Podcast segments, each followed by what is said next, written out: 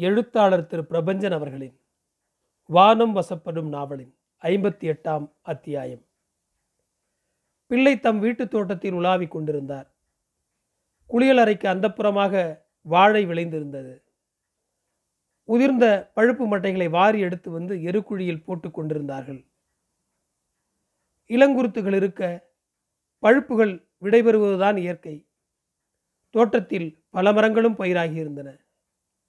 வெள்ளாளத் தெரு வரைக்கும் இரு சாரியிலும் மரங்கள் அதில் தென்னைகள் இருந்தன. தென்னங்கன்றுகளும் சில போட்டிருந்தார்கள். தென்னைக்கு கீழே எப்போதும் குறும்பைகள் காலில் பட இருக்கும். குழந்தைகள் விளையாட மிகவும் உதவுபடியாகிற குறும்பைகள். பிள்ளையின் மனம் மிகுந்த விசாரமுற்றிருந்தது. பாப்பால் கல்யாண கருக்கழியாத நேரத்திலேயே வாழை விருந்திலைகள் வாடிப்போவதற்கு முந்தியே உதிர்ந்து போனது. அவருக்கு மிகவும் பெரும் இடியாகவே இருந்தது. மங்கை தாயார் அம்மாள் எழுந்து நடமாடுவாளோ என்கிற சந்தோகஸ்தனமான நிலையில் படுத்த படுக்கையாகி போனாள். சாப்பாடு தம்பி திருவேங்கடம் பிள்ளை வீட்டிலிருந்து பிள்ளைக்கும் மங்கைக்கும் வந்து கொண்டிருந்தது. பிள்ளை ஏதோ ஒரு வகையில் மனசை தேற்றிக் கொண்டார். எல்லாம் இறைவனின் திருவிளையாடல். எதை கொடுப்பது என்று சுவாமிக்கு தெரிவது மாதிரி எதை எடுத்துக்கொள்வதென்பதும் சுவாமிக்கு தெரியும் தானே அதை தொட்டு விவேகியாக இருப்பவர்கள் மனசஞ்சலப்பட மாட்டார்கள் மனுஷராக பிறப்பவர்கள் ஏதோ ஒரு காரியத்துக்கு பிறக்கிறவர்கள் ஏதோ ஒரு காரியத்துக்காக மறைகிறவர்களாக இருக்கிறார்கள். மறுநாளே பிள்ளை உத்தியோக உடுப்போடு குவர்னதுரை முன்னாலே போய் நின்றார். அப்போது துரைசாணி அம்மாளும் அங்கே குவர்னர் உடனே இருந்தாள். அம்மாளுக்கு கூட மனம் ரொம்பவும் தாபந்தப்பட்டு விட்டது. அவள் சொன்னாள் ரங்கப்பா உன் மகள் பாப்பால் கல்யாணம் மாதிரி இந்த பட்டணத்தில் இதுக்கு முன்னாடி ஒரு கல்யாணமும் நடைபெற்றதில்லை என்ற சொல் பேச்சுக்கு இடமாக பண்ணி போட்டாய்.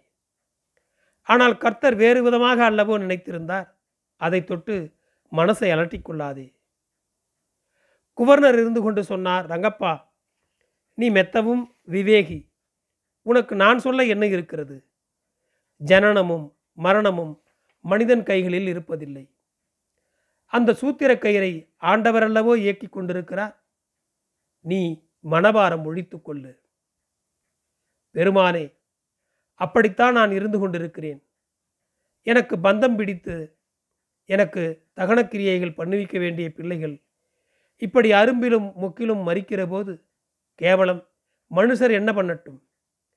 பகவான் கொடுத்தான் பகவான் எடுத்துக்கொள்கிறான் எப்படியும் கடன் கொடுத்து அழிய வேண்டியதுதானே முறை. அது உள்ளது என்று ஒப்புக்கொண்டார் துரை. ஆனால் ரங்கப்பா உன் மருமகன் திரேகம் சரியில்லாமல் ரொம்ப மலாதாக இருக்கிறதாக சொன்னார்களே அவனுக்கு உடம்பு எப்படி இருக்கிறது? துறை பெருமானே அது வேறு மனசுக்கு ரொம்பவும் உபாதையாக இருக்கிறது. மகள் செத்து மருமகனும் சௌக்கியமின்றி இருக்கிறான் என்பது எனக்கு மிகவும் கஸ்தியாக இருக்கிறது ஐயாவே. உம் தம்பியைப் போலவே உம் மருமகனும் ஸ்திரீ ரோகத்தால் கஸ்தி அடைந்திருக்கிறான் என்கிறார்களே அது மெய்தானா? ரோகம் என்பது மெய்தான். ஆனால் ஸ்திரீயை தொட்டு வந்தது எங்கனம் சொல்வது? அது பெருமானை தொட்டு வருவது. ஐயாவே மனுஷர்களை சும்மா அழைச்சி கொள்ள முடியாதே. ஏதேனும் நோய் நொடி ஏழ்மை வருத்தம் பசி அவமானம் என்று சின்னது கொடுத்தல்லவோ அழைச்சி கொள்ள முடியும். அதுபோல இதுவும் ஒன்று. ரங்கப்பன் மெத்த விவேகியாக இருக்கிறான் என்றார் துரை. துரை அவர்களை பேட்டி பண்ணிக்கொள்ள சின்ன துறைகளான முசிய தெப்ரேனும் முசிய துத்தேலும் முசிய புரியோலும் வந்து துறைகளுக்கு சலாம் பண்ணிக்கொண்டு அவர்கள் முன்னே அமர்ந்தார்கள். தேவனாம்பட்டினத்தின் மேல் படை கொண்டு சண்டை பண்ணும் யோசனையில் அவர்கள் யார் யார் தேவனாம்பட்டினத்துக்கு போகிறது யார் ஊரில் இருந்து கொண்டு புதுச்சேரி பட்டணத்தை காபந்து பண்ணுகிறது என்று பேச்சு எழுந்தது. முசே தொத்தேல் துறை அவர்களை பார்த்து சொன்னார் ரங்கப்பிள்ளை பயணம் புறப்படுகிறது முஸ்தீதாய் இருக்கிறாய். பிஸ்தோலுக்கும் பிஸ்டல் மற்றதுகளுக்கெல்லாம் லேஸ்து லிஸ்ட் தயார் பண்ணி கொண்டும் பண்ணுவித்து கொண்டும் தயாராக இருக்கிறார். துப்பாக்கி மாத்திரம் அவரிடம் இல்லை. நல்லதாய் துப்பாக்கி மாத்திரம் ரெண்டு அவர்கள் கேட்கிறார்கள். என்ன? ரங்கப்பன் சண்டைக்கு புறப்படுகிறாரா? அவர் வீட்டு துக்கம் தீர்ந்து ரெண்டு நாள் கூட ஆகவில்லையே என்று ஆச்சரியப்பட்டனர் மற்ற பேர்கள். அது பற்றி கவலை இல்லை. அது நம் குடும்ப விவகாரம். இது ராஜ்ய சமாச்சாரம். ஆண்டாண்டு தோறும் அழுது புரண்டாலும் மாண்டார் வருவாரோ? அது பற்றி நமக்கு கவலை இல்லை. குவர்னர் துரை தலையை அசைத்து சிலாகித்தபடியே சொன்னார். ரங்கப்பன் அப்படித்தான். பிரான்ஸ் தேசம் செய்த புண்ணியத்தால் அன்றோ ரங்கப்பன் நம் மண்டையில் இருக்கிறது. ரங்கப்பன் யோசனை காரியம் உண்ணுவது உறங்குவது ஜீவிக்கிறது எல்லாமும் நம் பொருட்டே இல்லாமல் தம் பொருட்டு அல்லவே அது நமக்கு தெரிந்த சமாச்சாரம் அல்லவா? அது போகட்டும் ரங்கப்பா. நீ என்னுடனே தேவனாம்பட்டின சண்டைக்கு எண்ணத்துக்கு வருகிறது? நாம் வெளியே போகிற மட்டுக்கு இவ்விடத்துக்கு கவைக்கு அவர் இங்கே இருக்க வேணும். நீங்கள் இருக்கிற விடத்திலேயே நானும் கூட இருக்கிறதே இல்லாமல் உங்களை விட்டுவிட்டு நான் இவ்விடத்திலே இருக்கிறதில்லை என்றார் பிள்ளை. முசே துத்தேலும் முசே தெப்ரேனும் இருந்து கொண்டு சொன்னார்கள் குவர்னர் பெருமான் இருக்கிற இடத்திலே தான் ரங்கப்பிள்ளையும் இருக்க வேணும். இது நியாயம். அது சரிதான். நான் சொல்கிற சமாச்சாரமே வேறு. சின்னதுரையை இந்த இடத்திலே வைத்துவிட்டு போகிறோம். அவர் நல்லவர்தான். மெத்த சாது. அவருக்கு பின்னையொன்றும் தெரியாது. ரங்கப்பிள்ளையைப் போன்று திறமசாலியோ வித்தாரம் கொண்டவனோ அல்லன்.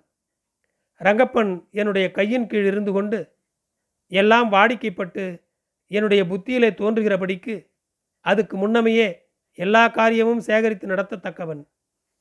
இதல்லாமல் துலுக்கருடைய காகிதங்களுக்கு உத்தரவும் பிரதி உத்தரவும் தெரிந்து எழுதி சமதாய் இருக்கிறதுக்கு வாடிக்கைப்பட்டவன். என்னுடைய புத்திக்கு சமானமாக நடக்கத்தக்க யோக்கியதை உடையவன் யோக்கியன். என்னிடத்திலே ரொம்ப மருவி வாடிக்கைப்பட்டவனானபடியினாலையும் அவன் இங்கே தானே இருந்து இவ்விடத்திய காரியம் கவையெல்லாம் சமாளித்து கொண்டிருக்க வேணும். ஆகையினாலே அவன் போகாது இவ்விடத்திலே தான் இருக்க வேணும். மகாராஜஸ்ரீ குவர்னர் துறை அவர்கள் தேவனாம்பட்டினத்தின் பேரிலே சண்டைக்கு புறப்பட்டு கொண்டிருந்தார். இந்த செய்தியை கேட்ட டங்காசாலையார் அதாவது பணம் அச்சடிக்கும் தொழிலாளர்கள் சகல சாதிகளின் தலைவர்களான மகாநாட்டார் சுங்கு சேஷாசல செட்டியார் ஆகியோர் பிள்ளையின் பாக்கு கிடங்கண்டை கூடி மேலதாளத்துடனே குவர்னர் பெருமானை பேட்டி பண்ணி கொண்டு திரும்பினார்கள். எல்லோரும் அப்படியே சின்னதுரை வீட்டுக்கு போய் மரியாதை பண்ணி கொண்டு அப்புறம் பிள்ளை வீட்டுக்கு வந்து தட்டுமுட்டுக்காரர் நாடகசாலையார் தாசிகள் அத்தனை பேரும் பிள்ளையை கண்டு கொண்டார்கள். அவர்கள் அனைவருக்கும் வாக்கு வெற்றிலை தந்து அனுப்பி வைத்து கொண்டு பிள்ளை சாப்பிட்டு படுக்க போனார். ஆறு மணிக்கு பிள்ளை எழுந்தார். அப்போதுதான் அந்த சுப செய்தி வந்தது. ரங்கப்பிள்ளை பெண் சாதி மங்காத்தா வயிறு நொந்துபடுகிறார் என்று செய்தி வந்தது. பிள்ளைக்கு அதை கொண்டாட நேரம் இருக்கவில்லை. தேவனாம்பட்டின சண்டை முஸ்தீபு அனைத்தையும் கண்காணித்துவிட்டு அவ்வேளை முடிய ஏழு ஆயிற்று. அப்பால் ராமநாத முதலியும் குமரப்ப முதலி மகன் வெங்கடாசாலமும் வந்து ஆண் குழந்தை பிறந்திருக்கிறது என்று சொன்னார்கள்.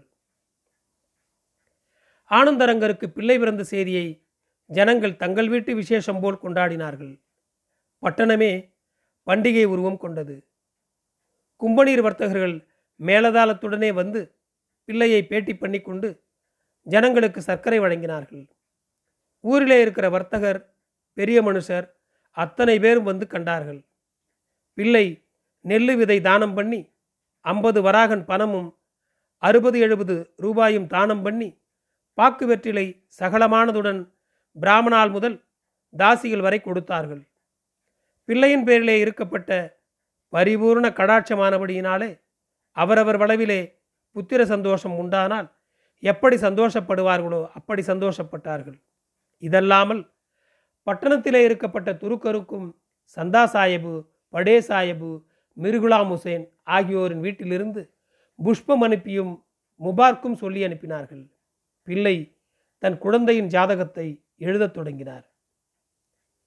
ஜனனி ஜென்ம சௌக்கியானம் வர்த்தனி குலசம்பதாம் பதவி பூர்வ புண்ணியானாம் லிக்கியதே சௌம்பந்திரிகா பெற்றோர் பிறந்தார் பிறவித்துயர் தீர உற்றார் குலம் தழைக்க உண்மையாக ஆராய்ந்தே ராமன் எழுதியபடி அதனை எல்லோரும் காண வழுத்தினோம்.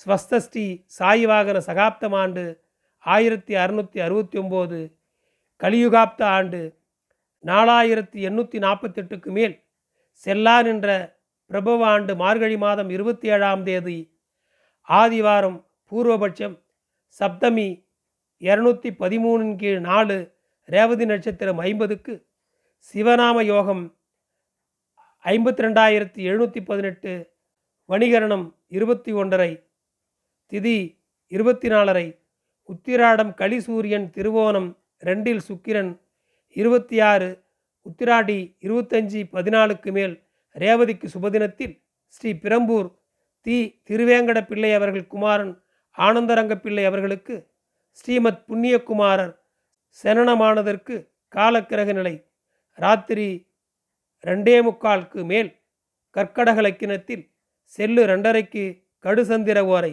விருச்சிக செவ்வாய். திரிகரணம் விருச்சிக செவ்வாய். நவாங்கிசம் தனுரு. குரு துவாதி சங்கிலும் சூத்திரிங்காலும் நூற்றி நாலு வேலை ஜென்மலக்கினம் கற்கடக லக்கினத்திலே ஆயில்யம் நாளும் காலில் மீனாமிசையில் கற்கடக லக்கினத்தில் கேது. சுபமஸ்து தீர்க்காயுஷ்யமஸ்து. நாலு பெண் குழந்தைகளுக்கு பிறகு பிறந்த ஆண் குழந்தையின் ஜாதகத்தை வெகு சந்தோஷத்துடனே எழுதி முடித்து படுக்கைக்கு போனார் பிள்ளை. பிள்ளை யானை மேல் ஆரோகணித்து கொண்டு தம் மகனை பார்க்க செங்கல் நீர்பட்டுக்கு வந்து கொண்டிருக்கிற செய்தி பாளையம் முழுதும் பரவியது. யானைக்காரரும் பிள்ளையின் மாமனாருமான சேஷாத்திரி பிள்ளை அவர்கள் தம் மருமகன் வருகிற சம்பிரதாயத்தை பார்த்து கழிக்கவும் வரவேற்கவும் அவர் முன்னே வந்து நின்றார். மேலதாளம் முதலாவதாகவும் தாசியாட்டம் அதன் பின்னாலும் பத்து ஐம்பது குதிரைகள் அணிவகுப்பு அதன் பின்னாலும் ஒட்டைகள் அதன் பின்னாலும் காலாட்படை குதிரைப்படை வீரர்கள் அதன் பிறகாலும் வெள்ளை சிப்பாய்களை கொண்ட ஒரு சிறு படையும் சிலம்பம் பயில்வோரும் பொய்க்கால் குதிரையும் மாடு சண்டையும் கிடாய் சண்டையுமாக பெரும் வேடிக்கை வினோதமாக ஊர்வலம் சேஷாத்திரி மாளிகையை வந்தடைந்தது. மாமனார் கால் கழுவிக்கொள்ள செம்பில் தீர்த்தம் கொண்டு தர பிள்ளை கால் கை சுத்தம் பண்ணிக்கொண்டு மாளிகைக்குள் பிரவேசித்தார். பெரிய பிள்ளை தட்டில் சர்க்கரையும் பழமும் பொன்வராகன்களையும் எடுத்து வந்து பிள்ளையின் முன் நீட்டினார். பிள்ளை ஒரு சிட்டிகை சர்க்கரையை எடுத்து வாயில் போட்டுக்கொண்டு தன் பணப்பையை எடுத்து தட்டின் மேல் வராகன்களை கொட்டினார். இவைகளை ஏழை பாழைகளுக்கு கொடுத்து விடுங்கள் என்று சொன்ன பிள்ளை அம்மாள் படுத்திருந்த அறை பக்கம் சென்றார். அறைக்கதவு சற்றே விரிய திறந்து வைக்கப்பட்டது. அறைக்குள் இருந்த மாமியார் அம்மாள் மருமகனை கண்டதும் லஜ்ஜைப்பட்டு கொண்டு ஒளிந்து கொண்டார். அறை வாசலில் இருந்தபடியே குழந்தையை நோக்கினார். மங்கை மகிழ்ச்சியுடனும் நாணத்துடனும் கணவரை கண்டும் காணாமல் படுத்திருந்தாள். அவள் அருகில் ஒரு ரோஜாவுக்கு கையும் காலும் முளைத்தார் போல ஒரு குழந்தை உறங்கிக் கொண்டிருந்தது. மங்கை சுகம்தானே? ஆம். ஏன் இழைத்து விட்டீர்கள்? அது கிடக்கட்டும். குழந்தை என்ன சொல்கிறான்? அப்பா எங்கே? என்று கேட்டான். அப்புறம்? என்னை குவர்னர் அண்டைக்கு அழைத்து போங்கள் என்றான். அடே குவர்னரிடம் என்னத்துக்கு? அப்பாவுக்கு அப்புறம் துபாஷ் உத்தியோகம் யார் பார்ப்பார்களாம் அடே அப்படியா? என்றபடி பிள்ளை சிரித்தார். குழந்தையின் சாதகம் எப்படி? பழைய ஜாதகம். பெரிய உத்தியோகஸ்தனாகவும் பெரிய வியாபாரியாகவும் இருப்பான். உங்களைப் போலவே கைவிரல் இவனுக்கும் நீளம். பிள்ளை மனம் பூரிக்க நின்றிருந்தார். பின்கட்டு வீட்டை கவனமாக பூட்டிவிட்டுத்தானே வந்தீர்கள்? ஆமாம். பணப்பெட்டி அறையை பூட்டி ஆயிற்றா ஆமாம். தம்பி வீட்டிலிருந்து சாப்பாடு ஒழுங்காக வருகிறதல்லவா? ஆம். பின் ஏன் இப்படி இழைத்து கருத்து போயிருக்கிறீர்கள்? உன்னை பிரிந்த கவலை. போங்கள். பொய். குவர்ணதுரையை பிரிந்ததால் கஷ்டப்படுவீர்கள். என்னை பிரிந்தா துக்கப்படுவீர்கள்? அதற்குள் பிள்ளையின் இரண்டு பெண் மக்களும் வந்து அவரை சுற்றி கொண்டன அப்பா அப்பா என்ன வாங்கி வந்தீர்கள்? என்ன வேணும் கேளுங்கள். குழந்தைகளை அணைத்தபடி உள்ளே திரும்பினார். மாமனார் வந்து விண்ணப்பித்து கொண்டார். ஊர் பெரிய மனுஷர்கள் பேட்டி பண்ணி கொள்ள வந்திருக்கிறார்கள். தாங்கள் சாப்பிட்டு சித்தே சிரம பரிகாரம் பண்ணிக்கொண்டு அப்புறமாய் அங்கு போகலாமே. இருக்கட்டும் முதலில் பெரியோர் தரிசனமாவது நல்லதல்லவா? பிள்ளை பேசி முடிக்கையில் மணி காலம் கடந்தது. அதன் பின் சாப்பிட்டார். அரை மணி சிரம பரிகாரம் பண்ணி கொண்டார். அப்புறம் புறப்பட்டார். நாலு நாள் கூட இல்லாமல் என்று தாபந்தப்பட்டார் மாமனார். அரசாங்க வேலை கெட்டுவிடும். வருகிறோம். தங்கள் மனசு. அவர் புறப்பட்டார். பிள்ளைக்கு ஆண் குழந்தை பிறந்து சரியாக பதினெட்டாம் நாள் பிரபவ ஆண்டு தை மாதம் பதினைந்தாம் தேதி வியாழக்கிழமை முத்தியப்பிள்ளை குமாரனும் ரங்கப்பிள்ளையின் மருமகனும் காலஞ்சென்ற பாப்பால் புருஷனுமான லட்சுமண பிள்ளை காலமானான். இரண்டு மூன்று மாசமாய் உடம்பு சுகம் இல்லாமல் படுத்து கொண்டிருந்தபடியினாலேயும் மேல் சுவாசம் வாங்கி கொண்டிருந்தபடியினாலேயும் தாது விழுந்து ராத்திரி குண்டு போடுகிற வேலைக்கு அவன் காலமாகி போனான். வைகுந்த பதவி அடைந்த அவனை மறுநாள் தகனம் பண்ணினார்கள். மறுநாள் பால் தெளித்து தலைக்கட்டும் கட்டி கொண்டார்கள். அன்று கவர்னரை பேட்டி கண்டபோது பிள்ளை சொன்னார் ஐயா நேற்று ஒரு ஆண் பிள்ளை உங்கள் பேர் வாங்கி கொள்ளவும் தங்களுக்கு அடிமை வேலை செய்யவும் பிறந்திருக்கிறான். குவர்னர் அதை ரசித்து சிரித்தார். நன்றி தொடரும்.